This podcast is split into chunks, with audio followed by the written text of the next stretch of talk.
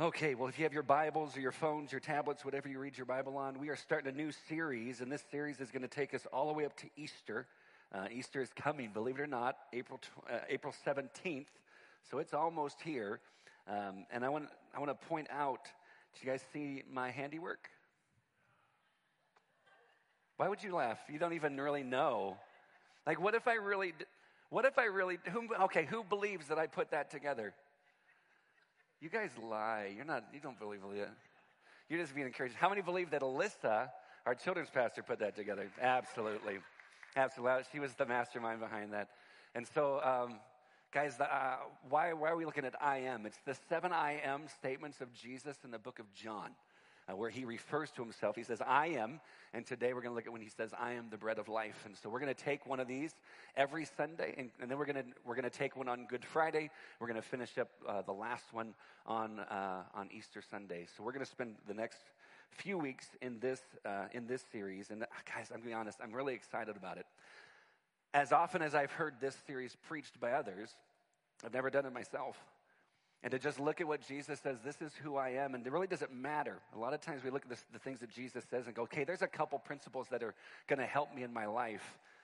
But friends, I'm convinced that we, we, when we really truly understand who he is, and we live in the reality of who he is, it impacts everything. At least it should. And so we're just going to spend, I mean, how, how could you go wrong focusing in on Jesus? So that's our, that's our goal for the next few weeks as we come together. So if you don't mind, could we pray one more time before we jump into a time where we look at His Word? Let's pray together.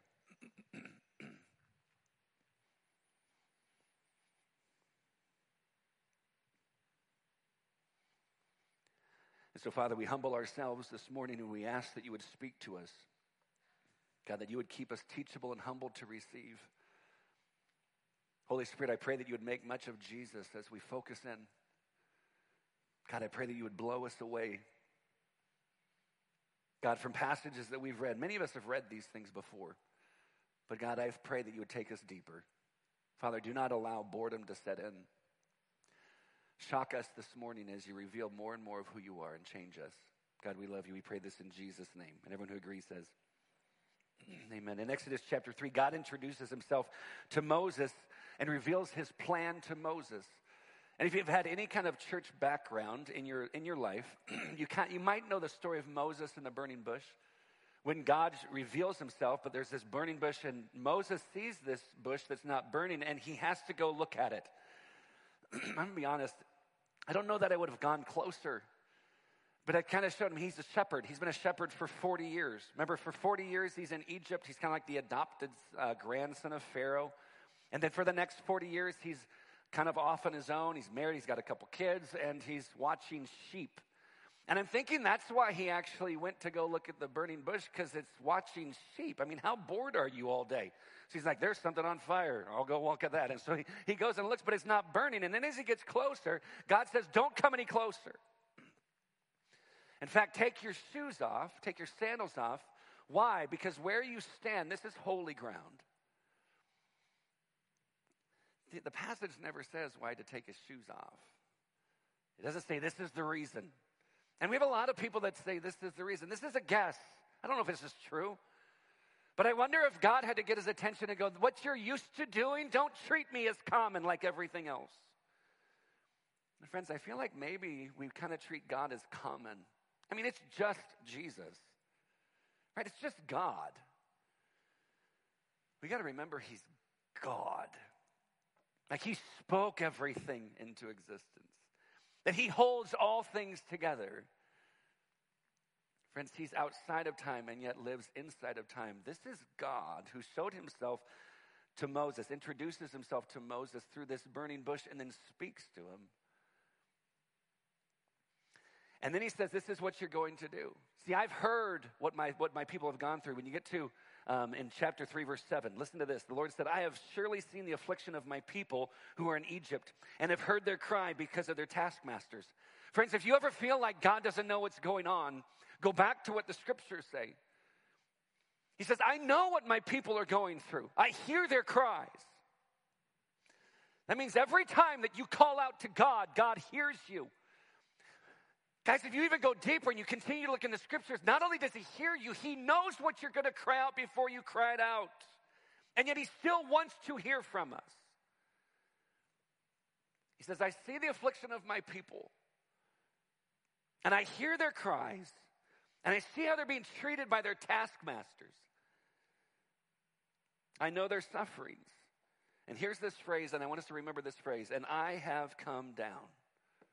I have come down to deliver them out of the hand of the Egyptians and to bring them out of that land to a good and broad land, a land flowing with milk and honey. Just remember that phrase, I have come down.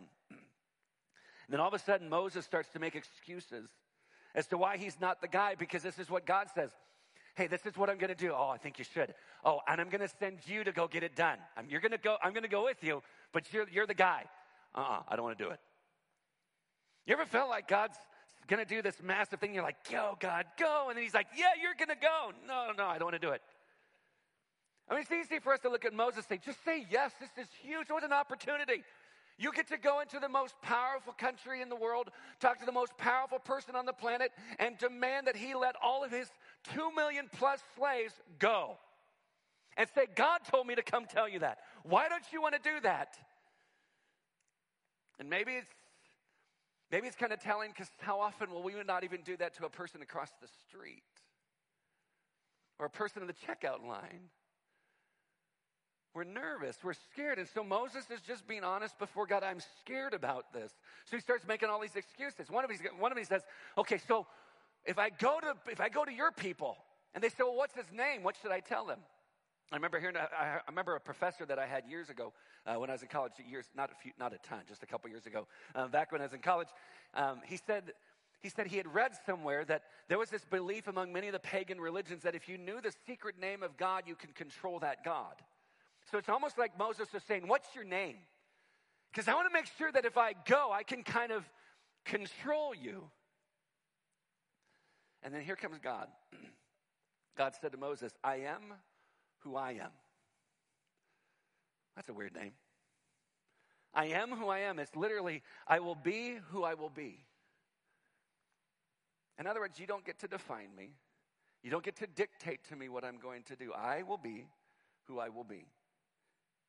So he says, Say this to the people of Israel I am has sent me to you. I am who I am. I will be who I will be. So, with that backdrop, we begin this new series in the I am. And we look at Jesus. We start here in John chapter 6. In verse 22, it says the first few words on the next day. So, what happened the day before? It's kind of an important day.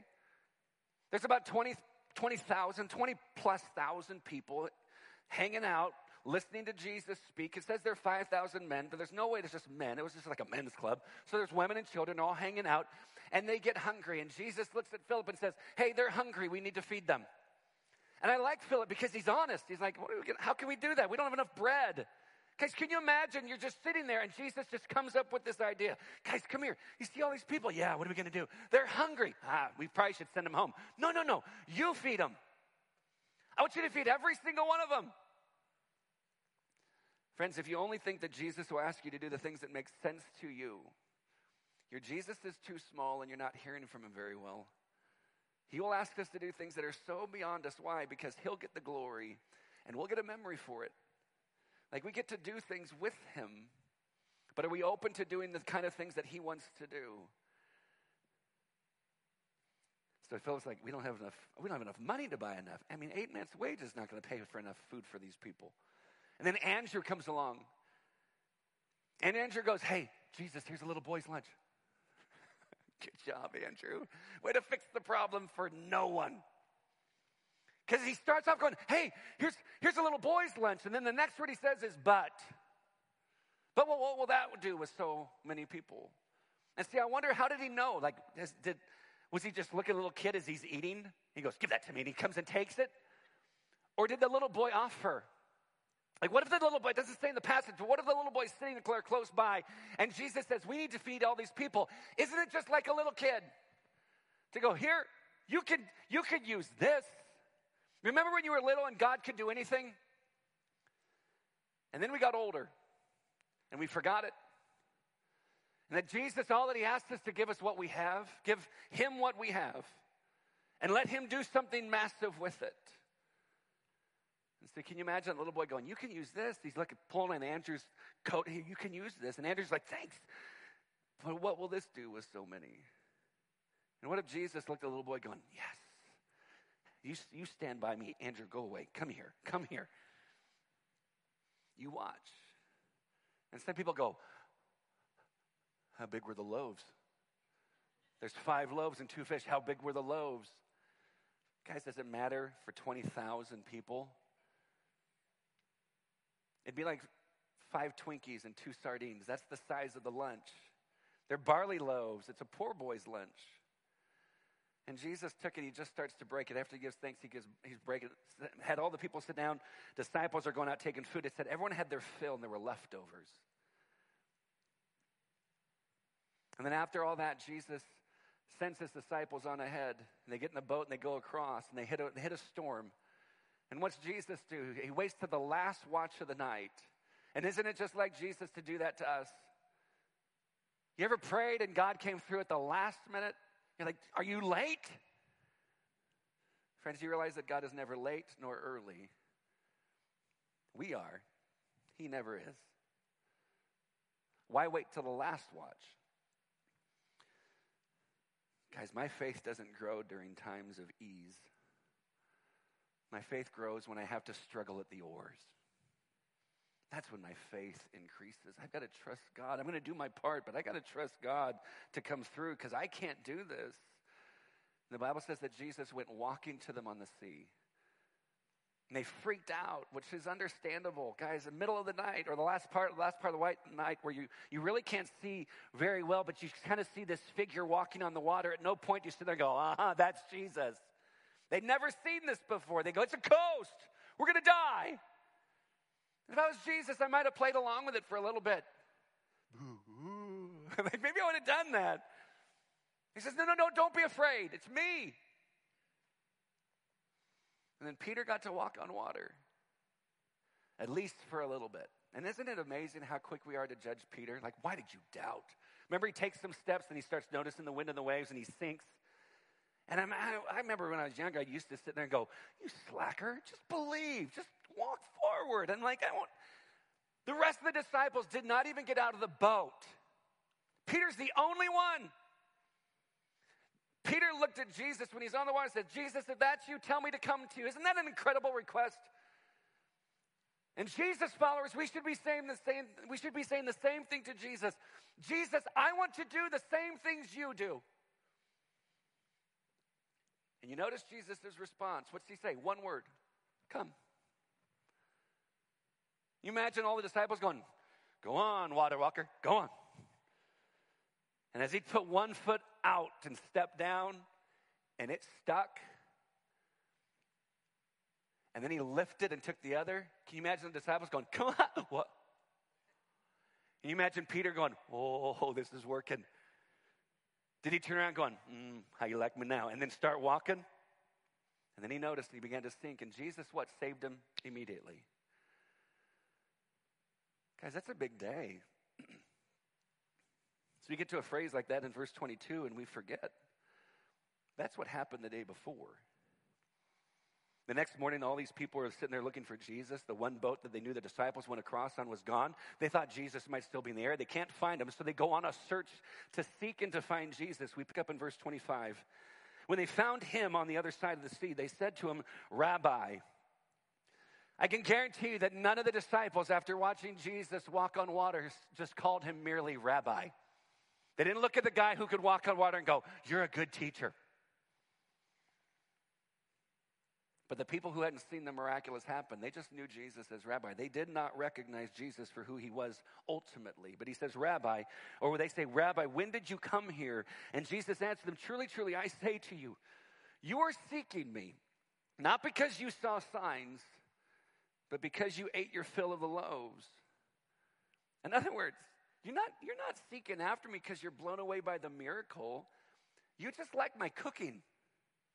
Like you just like the fact that I fed you. That's why you're seeking after me. This has nothing to do with any sign that you saw yesterday. This is just because you like my stuff. For those of you who are Christ followers, can I ask you a question? Why are you a Christ follower? Like, why? What is the motivation behind why do you follow Jesus? Because for how long has it been has it been stated like this? And don't get me wrong, I believe that there is blessing that comes from obeying God. But I believe for far too long it's been this. If you surrender your life to Christ, then you will have the perfect life. You have the best marriage, you'll have the best kids, you'll have financially, you'll be set. This is all the principles you can have the most comfortable life. In other words, the more comfortable you become, more, the, the less reliant we become upon Christ. Why would God want us to be so comfortable that we don't rely upon Him anymore? That would be the most unloving thing that He could do. So if Jesus was to bless us with nothing else except Himself, is he still worth it? Because if the motivation is just his stuff, then it's his stuff that we want more than the provider of the stuff. Is it Jesus or is it just his blessings? Now, answer honestly. And maybe you sit there and go, I'm kind of the place where it's his stuff. Okay. Well, the crowd got to find him again. This is not a judgment, but what I'm telling you is this it's so easy for us to say, look at the blessing of God when things are great. But when you meet the people that are suffering, and they're still saying that God is great and good and Jesus is worth it, then you realize that the motivation is deeper than just the stuff that he gives. The followers of Jesus who are now refugees because they've been pushed out of their homes and out of their country somewhere else, and they're still worshiping and praising Jesus for how great and good he is. Guys, when we get to that point, then our faith our faith is what it's supposed to be. Jesus looked at them and said, You're only looking after me. You're trying to find me because of my stuff, not because of the signs that made you actually realize who I was. Why do I know? Because at no point they look at the signs, Jesus is passing out all this food. At some point, maybe somebody in the 20,000 plus should have said, Is this the Messiah? Because look at what he's doing. But they call him rabbi, teacher.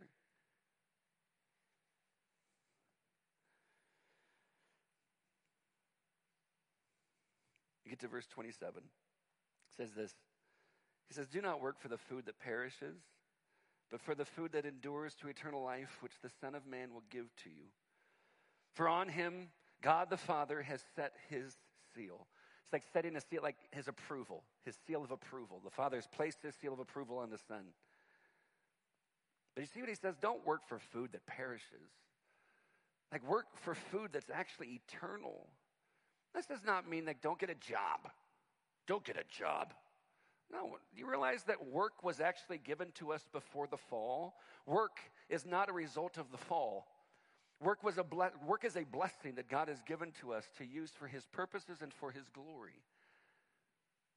But He's saying, what is it that you're, what is it that you're so focused on in your life? Is it stuff that's just for the now, or is it stuff that will impact for eternity?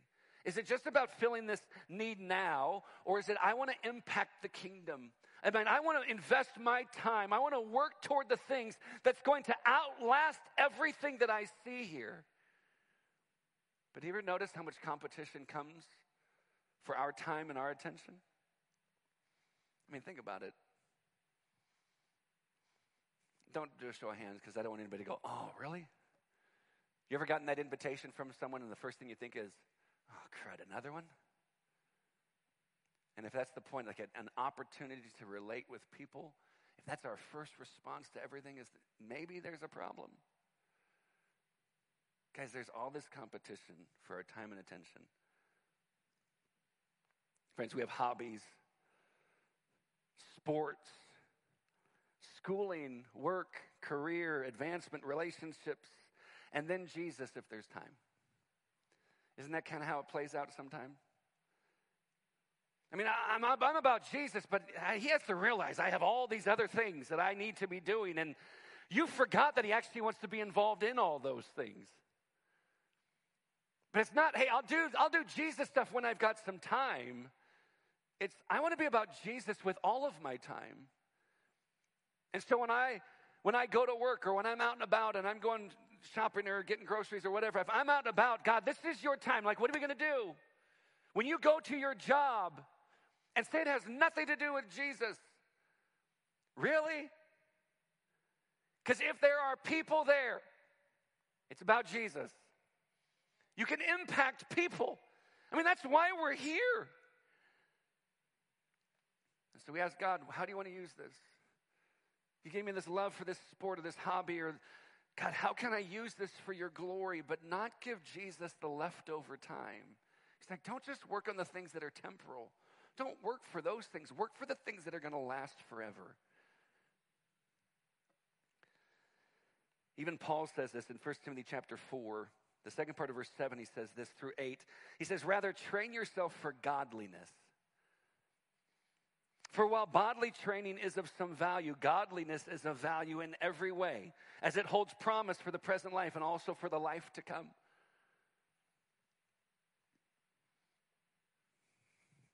I think I've shared before when I, I met the guy named personal trainer. I've shared that before.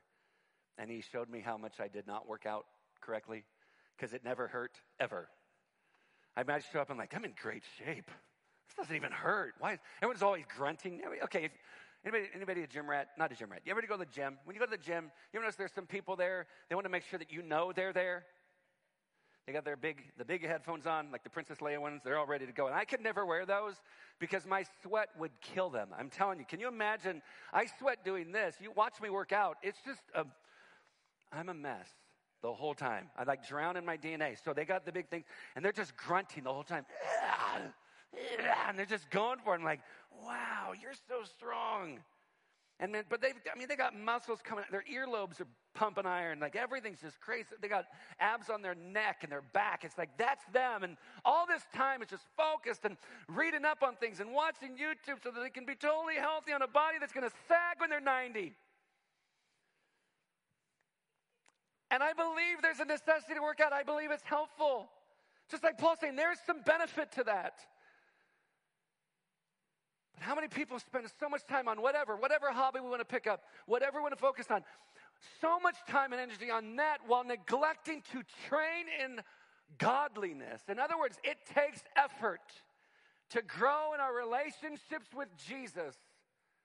To grow deeper with them means to walk with them. It means we got to get up and go with him wherever he goes. But I got to spend time. I got to train with the same intentionality for my godly walk with Christ as I do to make sure that I will be physically healthy. And how often is that neglected in the name of quote unquote grace? I'm not saved by works.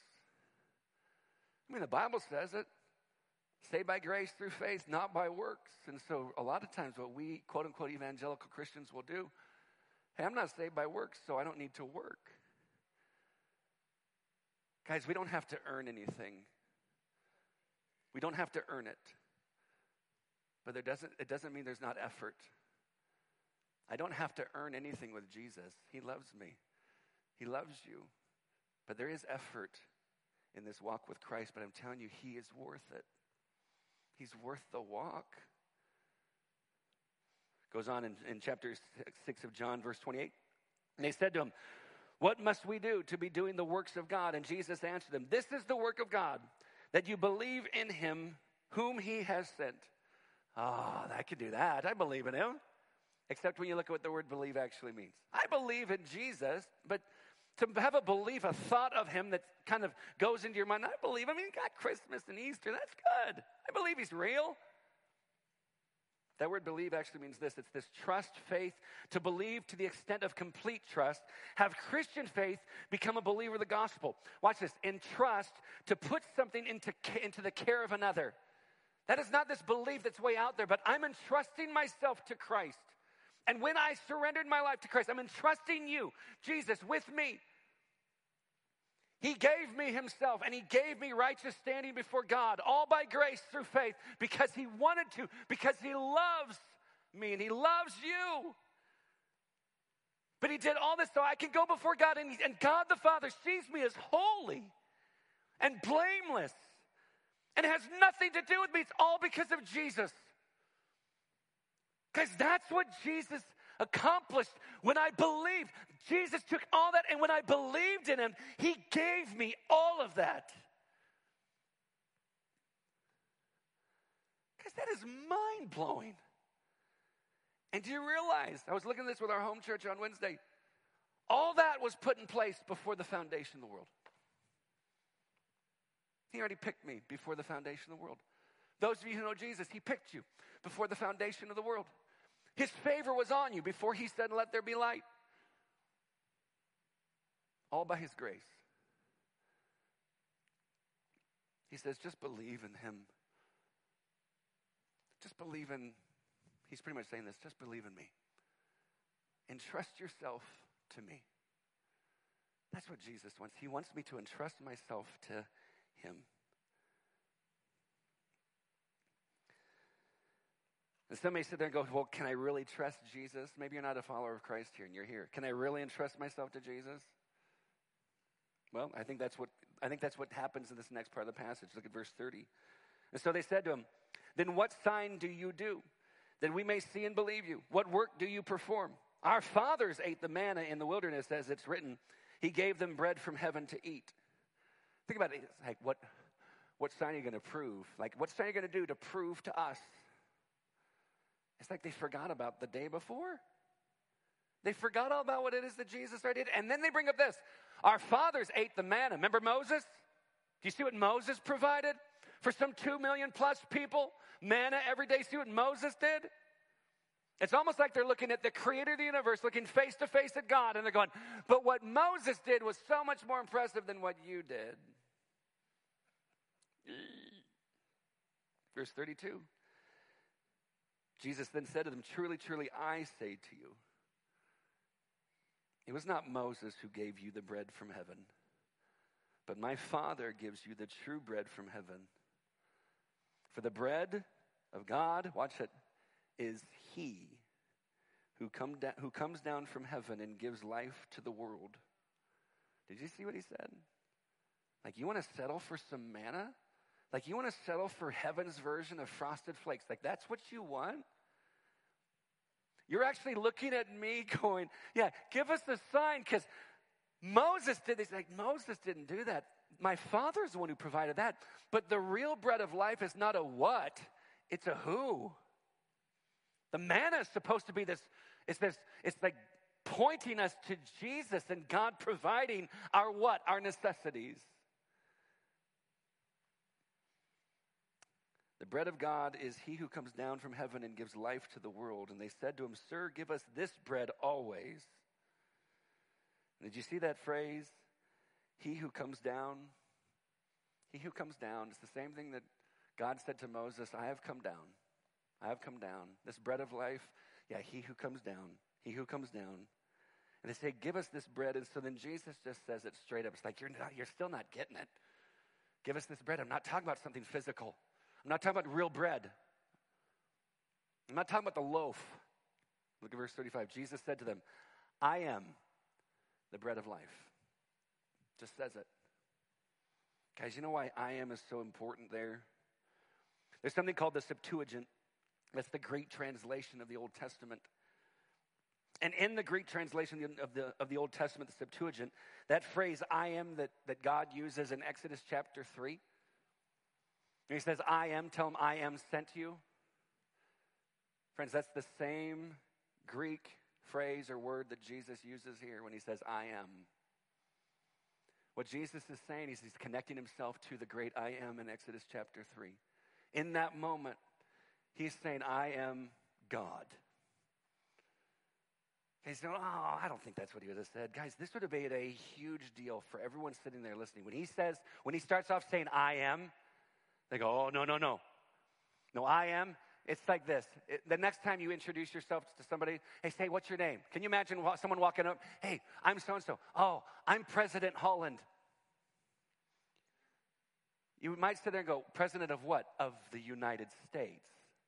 I'm President Holland. It's, it's that kind of weird thing. And so for Jesus to go, I am the bread of life, he's saying, I am who I am. I will be who I will be, the bread of life. Guys, he's declaring to the whole crowd his true identity.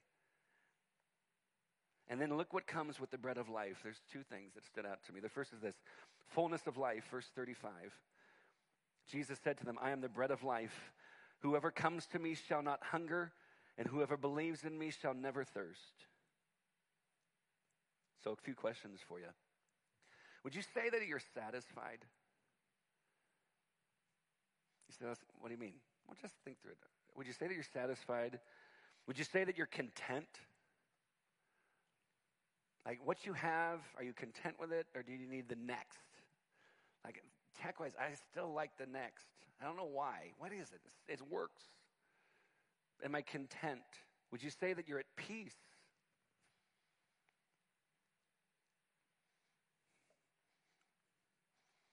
You say, well, what do you Friends, I feel like, and this is for Christians, I feel like a lot of times we want Jesus plus. Right? So it's I got Jesus, but if I could just have, then my life would be complete. And Jesus says, I am the bread of life. I am that which sustains. I am everything that you need.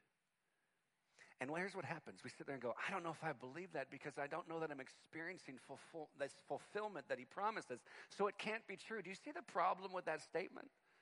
When we take the statements of Jesus and then take our experiences and decide whether or not the statements of Jesus are true based upon the experiences that we have, what we're saying is that my experience now supersedes the truth that God says. That the only thing that's true is what I experience to be true. And even though Jesus said it and it didn't come that way, it's not true because I'm not experiencing it. I'm now the gauge. Instead of looking at it this way, if I'm not experiencing the fulfillment and the peace that Jesus promises, then what am I missing? Not Jesus, but what am I putting in his place? That if he's supposed to be preeminent in my life, if I'm supposed to find all of my source for being, peace, everything, like the fruit of the Spirit that comes with knowing the Spirit of God in us, everything that God promises, if I'm not experiencing those things, no matter what the circumstances are, why is it that I'm not experiencing those things since Jesus says, I want to give those to you? It comes with knowing me. It's not that it's not true, it means I'm missing something. So, what is it, God? Show me. Jesus, as the bread of life, he's supposed to be our source, our foundation for everything. So the first thing we see is this fullness of life. The second is this covenant relationship with Jesus, verse 36 through 40. But I said to you that you have seen me, and yet you do not believe. All that the Father gives me will come to me, and whoever comes to me I will never cast out. Here's the phrase For I have come down. It's just like Jesus to make sure that he stays true to who he is. In Exodus chapter 3, and I have come down. And here in John chapter 6, for I have come down from heaven not to do my will, but the will of him who sent me. So, what if it's this? I didn't even, it just popped in my head. What if this is how we know that we're experiencing the fullness of life? Like, how do you get there? What's the practical thing to do, right? You type A people, you're check boxers. You're going to you're going to check the box right now. What's the thing you have to do? Here it is. Let's just do the will of God. Let's just do that. What's the first thing? Believe in Jesus and trust myself to Christ. Well, what other things? It's like, you ever notice, like, well, I know that's it, but what else? It's like, start there. Because if I love Jesus, then I'm going to do the things that make him happy. I'm going to love him with everything I've got. I'm going to love people sacrificially, generously, caring for people. Even the ones that can't stand me, I'm going to love them in return, being filled by the Spirit to do the miraculous. I'm going to go make disciples and make those disciples and help them become disciple makers because those things are the will of God. And what is the fullness of the life that God wants us to experience is only connected to our obedience to Him. Instead of us just praying the prayer and waiting for heaven. I want the kind of faith that if circumstances are not in my favor, my view of Jesus does not change. He says, I didn't come to do my own will. I came to do the will of my Father. I think he's our example, friends. Verse 39 And this is the will of him who sent me, that I should lose nothing of all that he has given me, but raise it up on the last day. For this is the will of my Father. He repeats it. Guys, you ever notice how good Jesus makes the Father sound? and how bad we picture him today? Like we picture the Father as the mean, nasty ogre part of God. The Holy Spirit's just kind of like running around doing his thing. We don't know what he's doing. And then Jesus, he's the mediator. He's trying to keep the Father from just blasting us. And here comes Jesus going, Do you realize the will of the Father? Guys, for God, the Father so loved the world that he gave his Son. Like the Father is so, it's not like the Father is less good than, the, than Jesus. The Trinity is good. And here comes Jesus painting this picture. This is the will of my Father that everyone who looks on the Son, watch it, and believes. Remember, everyone that everyone the Father draws to the Son, they'll come to him. That's God's sovereignty. God does it. Like, if you're a follower of Christ, the only reason you know Christ, if you're truly His, is because the Father wooed you, brought you to Jesus. That's the only reason. And then you had to what? Entrust yourself. God's sovereignty, our quote unquote choice. How does it work? I don't know. I don't have a clue. I'm just so thankful that God gets it. But no one can come to the Son unless the Father draws him or her. That is the only way that it happens. And then we must believe in him should have eternal life. And then watch Jesus' authority. And I will raise him up on the last day. I will raise, in other words, friends, if you're a follower of Christ, you will make it. Why? Because Jesus will raise you up on the last day. You're going to make it.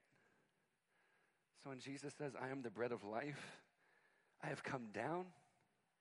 Friends, it is, it's supposed to be so life transforming for us to truly believe that Jesus is not just the provider, he's the provision. It's him. We get him. He sustains us through everything. He gives us everything necessary himself. He gives us himself every single day for every moment we have to face. As the worship team comes back up, let me just read through this real quick. In Matthew chapter 11, verse 28 to 30, Jesus says, Come to me. Come to me. The invitation is to come to God, not just to come to a religion. Come to me, all who labor and are heavy laden, and I will give you rest. This idea of being satisfied or content or having peace with God. I'm going to give you rest. And isn't it amazing? We live in a culture where rest is actually, ah, that's, wait, you took a break? You took a nap? Are you weak? Guys, I promise you the day. I will go from here. I'm going to go have ranch dressing. When I finish ranch dressing, I'm going to go home. I'm going to get in my chair. Kelly's going to say good night every time. Good night. I'm not going to fall asleep. I'm gone for like 20 minutes until I wake myself up because I think I'm late to the next thing. But I conk out every day, every Sunday. I'm gone. It's, it's a nap. I'm starting to like naps. I sleep horrible during the night, and I go, Today I'm taking a nap. And somebody said, They go, You don't have a real job. I'm so glad I don't, because I can take a nap in the day.